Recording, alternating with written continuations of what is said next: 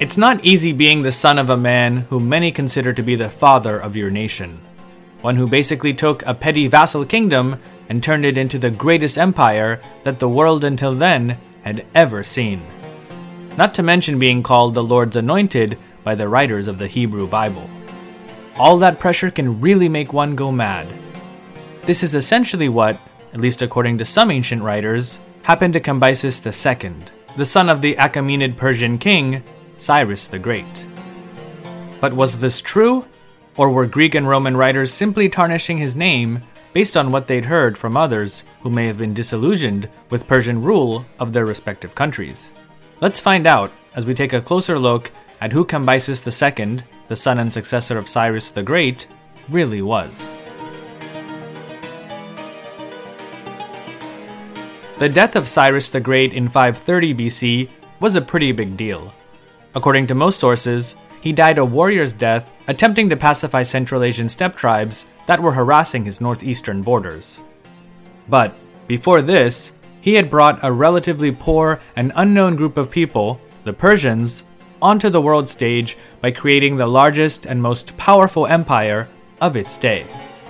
Though he accomplished this with a mighty military machine, his manner of conquest and governing was in stark contrast to many of the rulers who had come before him. Once he took them over, the kingdoms that he conquered were more or less left to live life as they always had, save for paying their share of taxes to the Persian crown. Upon Cyrus's death, his eldest son, Cambyses, became the new king of kings. Cambyses, though, is the Greek version of his name. In Old Persian, it's Kambujiya. The second of his name in the Achaemenid line Cyrus had been grooming Cambyses for the position since he made him king of Babylon shortly after his conquest of the city. According to the Nabonidus Chronicle, Cambyses appeared jointly with Cyrus in 538 BC at the Babylonian New Year festival, the most important and auspicious celebration in Mesopotamia at the time. Many scholars believe that this may have been an early indication of Cyrus's intention to name Cambyses as his successor, Cyrus's other son, Bardia, was given jurisdiction of several eastern provinces in Central Asia, with the added bonus of not having to send any tax revenue to the central government. This was probably one of the ways that Cyrus tried to ensure that the two brothers wouldn't fight after his death. Similar to his father, Cambyses also took up more military campaigns to expand the borders of the Persian Empire, Though Cyrus had taken the kingdoms of Lydia and Babylon, he also had plans to conquer Egypt. All three of these nations in the past had allied against him, though he never actually faced the Egyptians head on in battle. He died before that happened. Thus, the task of conquering Egypt passed on to Cambyses. It's believed that the preparations for the invasion of Egypt took four years.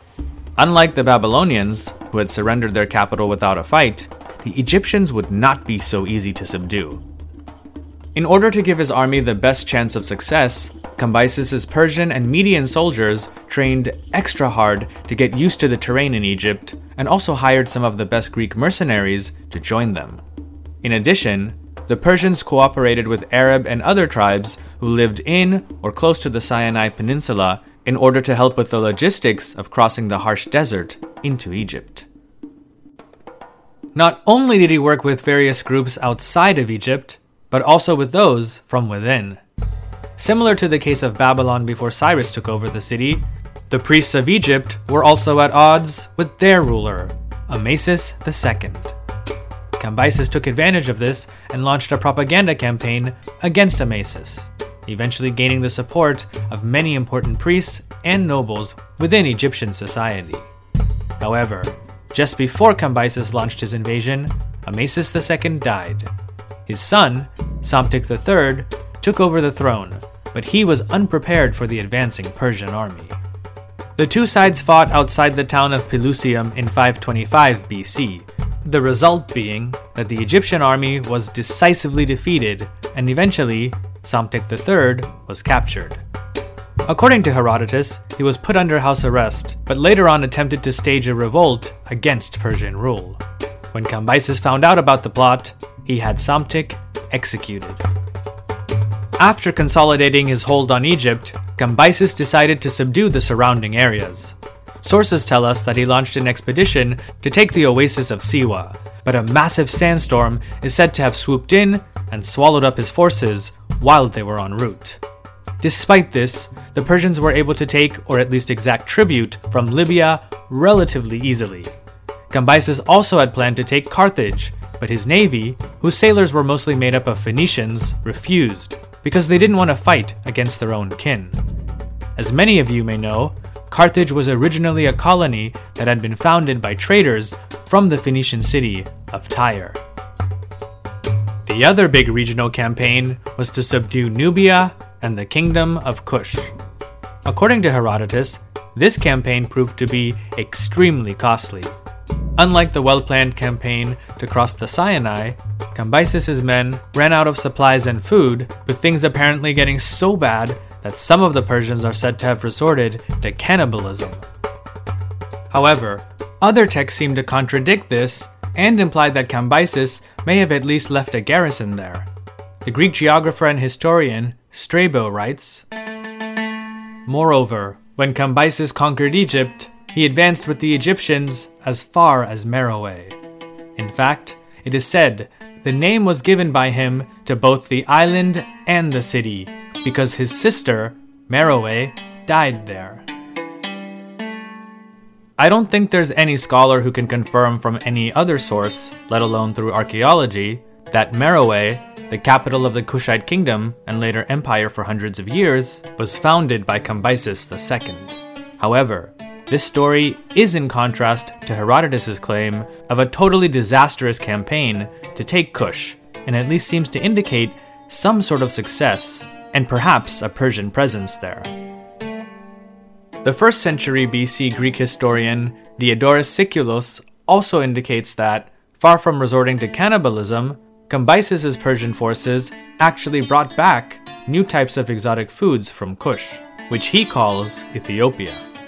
In his writings, he states There are also in Egypt many kinds of trees, of which one called persea, which was introduced from Ethiopia by the Persians when Cambyses conquered these regions, has an unusually sweet fruit.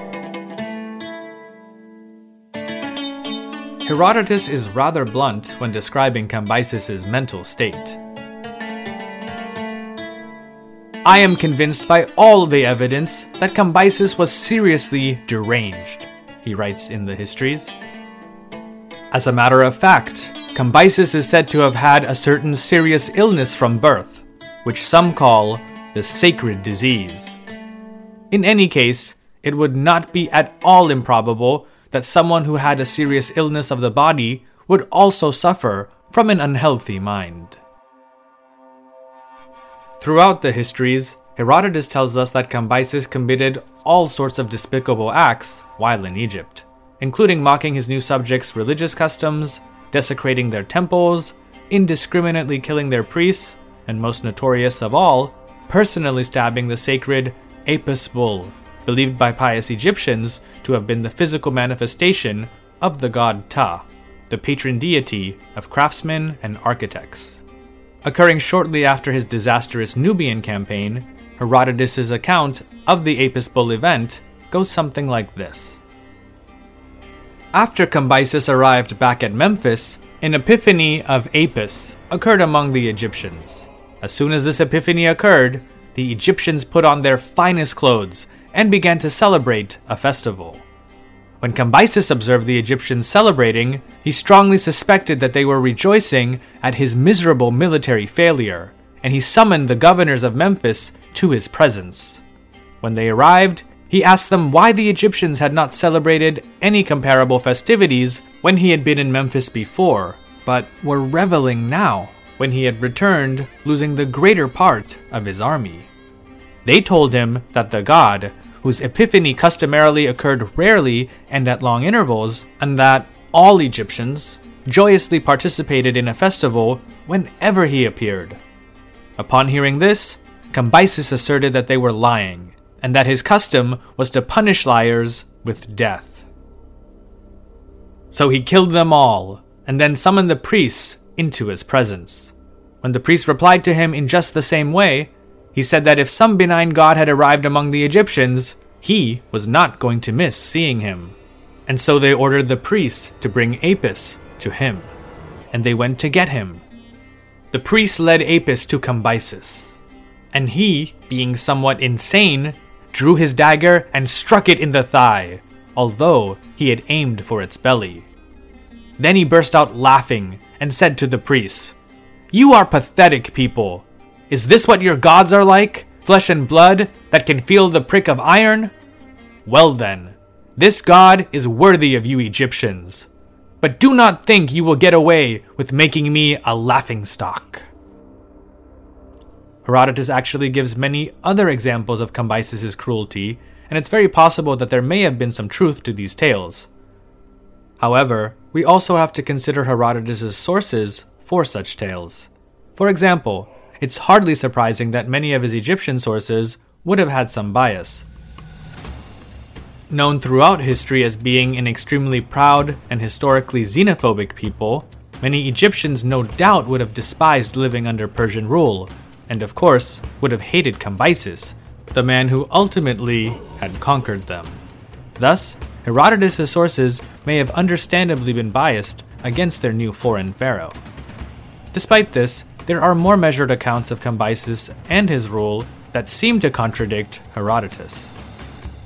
One of these comes from a man named Udjahorresnet, who during the reigns of Cambyses' predecessors, pharaohs Amasis II and Psamtik III, multitasked as an admiral, physician, and priest of the Egyptian goddess Neith. After the Persians conquered Egypt in 525 BC, Udjahorresnet became an influential advisor and sometime physician to both Cambyses II and his successor, Darius I. In a very famous statue from a temple in Sais, now in the Vatican Museum, Udjahorresnet tells us the following about his foreign patron. It's a very long inscription, but some of the parts concerning the Persian King of Kings go like this The great chief of all foreign lands, Cambyses, came to Egypt. He gained majesty of this land in its entirety. They established themselves in it, and he was great ruler of Egypt, and great chief of all foreign lands. His Majesty assigned me the office of chief physician. He made me live at his side as friend and administrator of the palace. I composed his titulary in his name of King of Upper and Lower Egypt.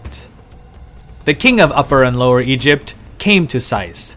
His majesty betook himself to the temple of Neith. He touched the ground before her very great majesty, as every king had done.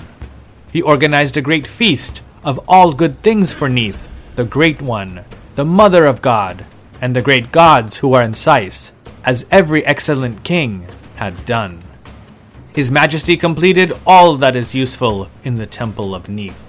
He established the libation for the Lord of Eternity in the Temple of Neith, as every king did earlier.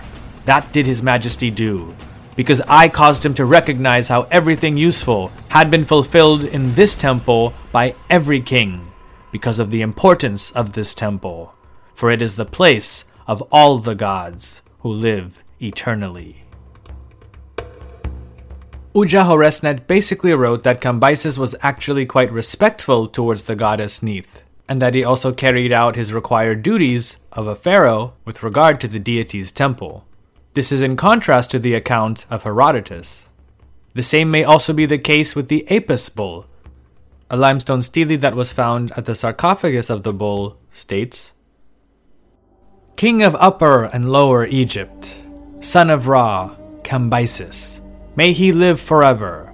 He has made a fine monument for his father, Apis Osiris, with a great granite sarcophagus, dedicated by the king of Upper and Lower Egypt, son of Ra, Cambyses.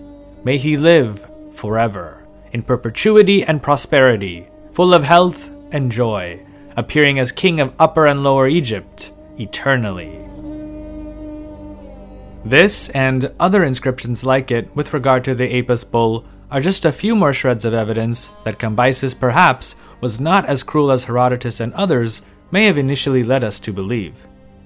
At least in these instances, Cambyses' actions seem to have been more in line with those of his father, especially with regard to religious tolerance and respect for the customs of the conquered. Cambyses is said to have spent three to four years in Egypt. Since most of the information that we have about him comes from this time period, it's easy to overlook the fact that he was also the king of Persia and the rest of the Persian Empire.